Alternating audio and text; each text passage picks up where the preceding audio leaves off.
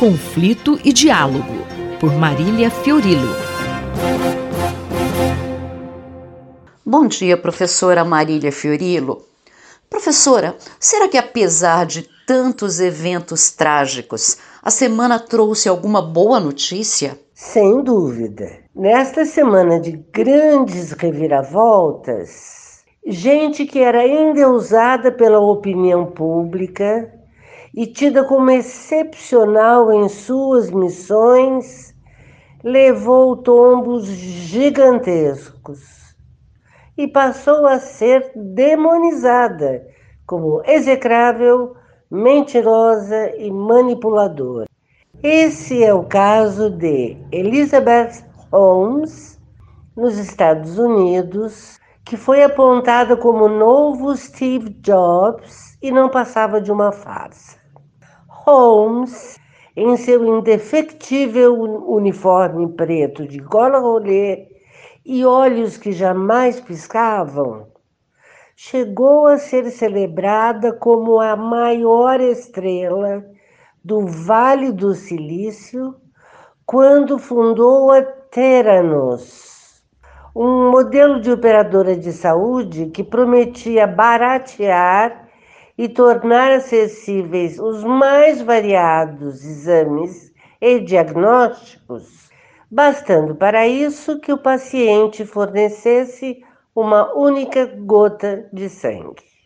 Holmes foi capa de várias revistas de prestígio e recebeu o aporte financeiro de graúdos e poderosos, entre eles Henry Kissinger e Rupert Murdoch.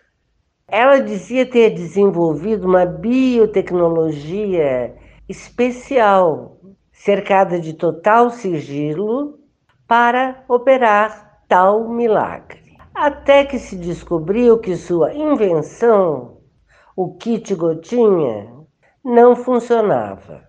As máquinas quebravam, os resultados davam errado e se passou a terceirizar clandestinamente os exames, usando a tradicional técnica laboratorial para que caísse o índice de resultados errado. Mas, professora, qual poderia ser a repercussão nesse caso? Vamos torcer para que aconteça. O caso Teranos é exemplar e pode ser comparado ao de outras operadoras e planos de saúde.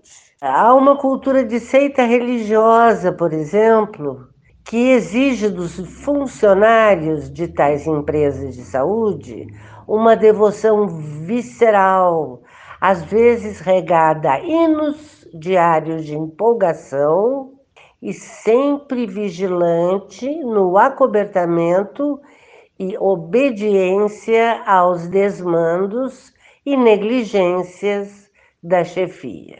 Algo como uma espécie de cultura cloroquina para cima de todos e gordos lucros através do embuste.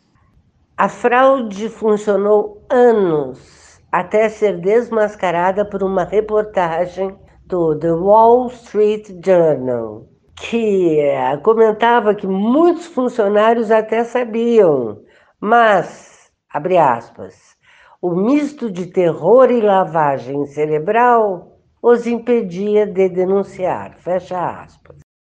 A partir do próximo dia 30 de maio e após alguns recursos, Holmes estará atrás das grades. Planos e operadores de saúde de outros cantos do mundo que vivem descredenciando hospitais e laboratórios, dificultando os procedimentos e submetendo os clientes ao suplício de jamais serem atendidos pelos fantasmagóricos call centers, poderiam muito bem aprender a lição. Esta foi a professora Marília Fiorilo que conversou comigo, Márcia Avanza. Conflito e Diálogo, por Marília Fiorilo.